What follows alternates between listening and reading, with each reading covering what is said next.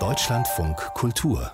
Buchkritik und da reisen wir jetzt literarisch nach Haiti, in das politisch und von Naturkatastrophen ja so schwer heimgesuchte Land, mit einem neuen, jetzt übersetzten Roman Sanfte Debakel von Yannick Lahens. In ihrer Heimat, eine arrivierte Autorin, bei uns ist sie noch wenig bekannt. Unsere Kritiker im Studio ist Viktoria Eglau. Hallo. Hallo.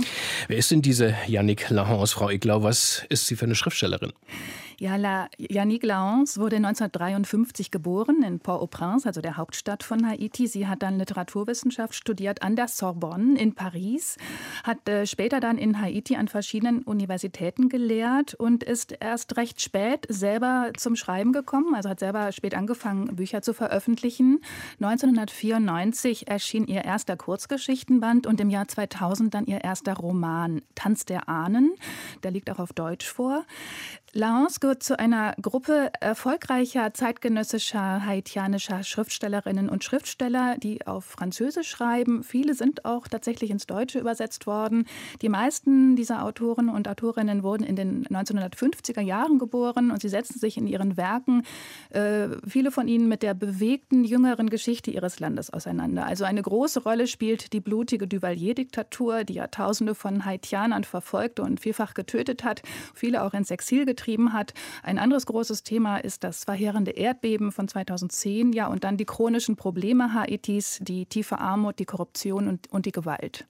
Da wirkt ja sanfte Debakel fast schon ironisch als Romantitel. Was sind das denn für Debakel, die Yannick Laus hier beschreibt?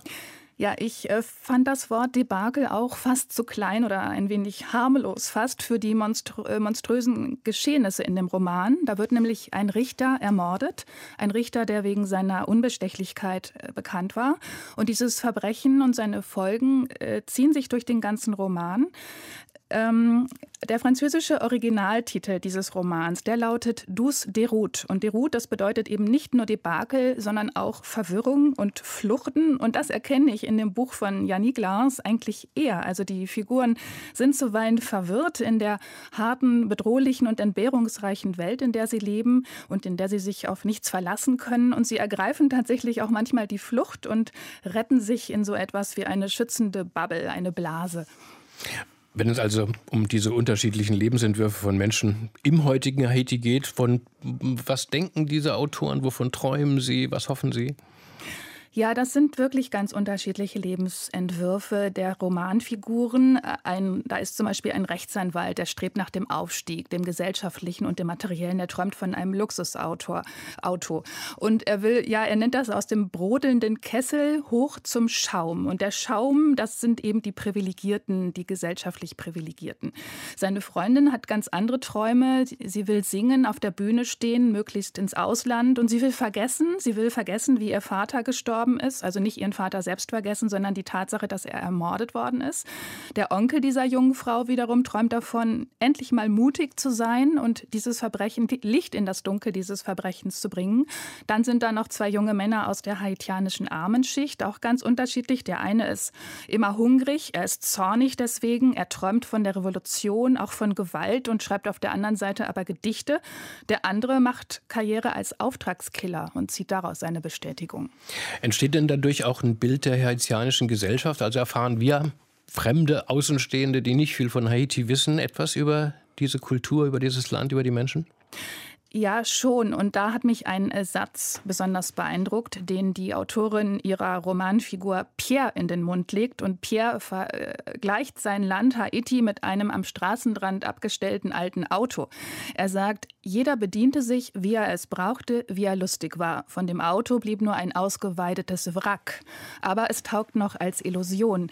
Also diese pointierte Sprache mit starken Bildern, die ist wirklich typisch für den Roman. Und dieses jeder bedient sich, das spielt eben an auf die sehr verbreitete Korruption. In äh, Lahans Roman sind Politiker und Justizvertreter in üble Machenschaften verwickelt und Verbrechen werden niemals aufgeklärt.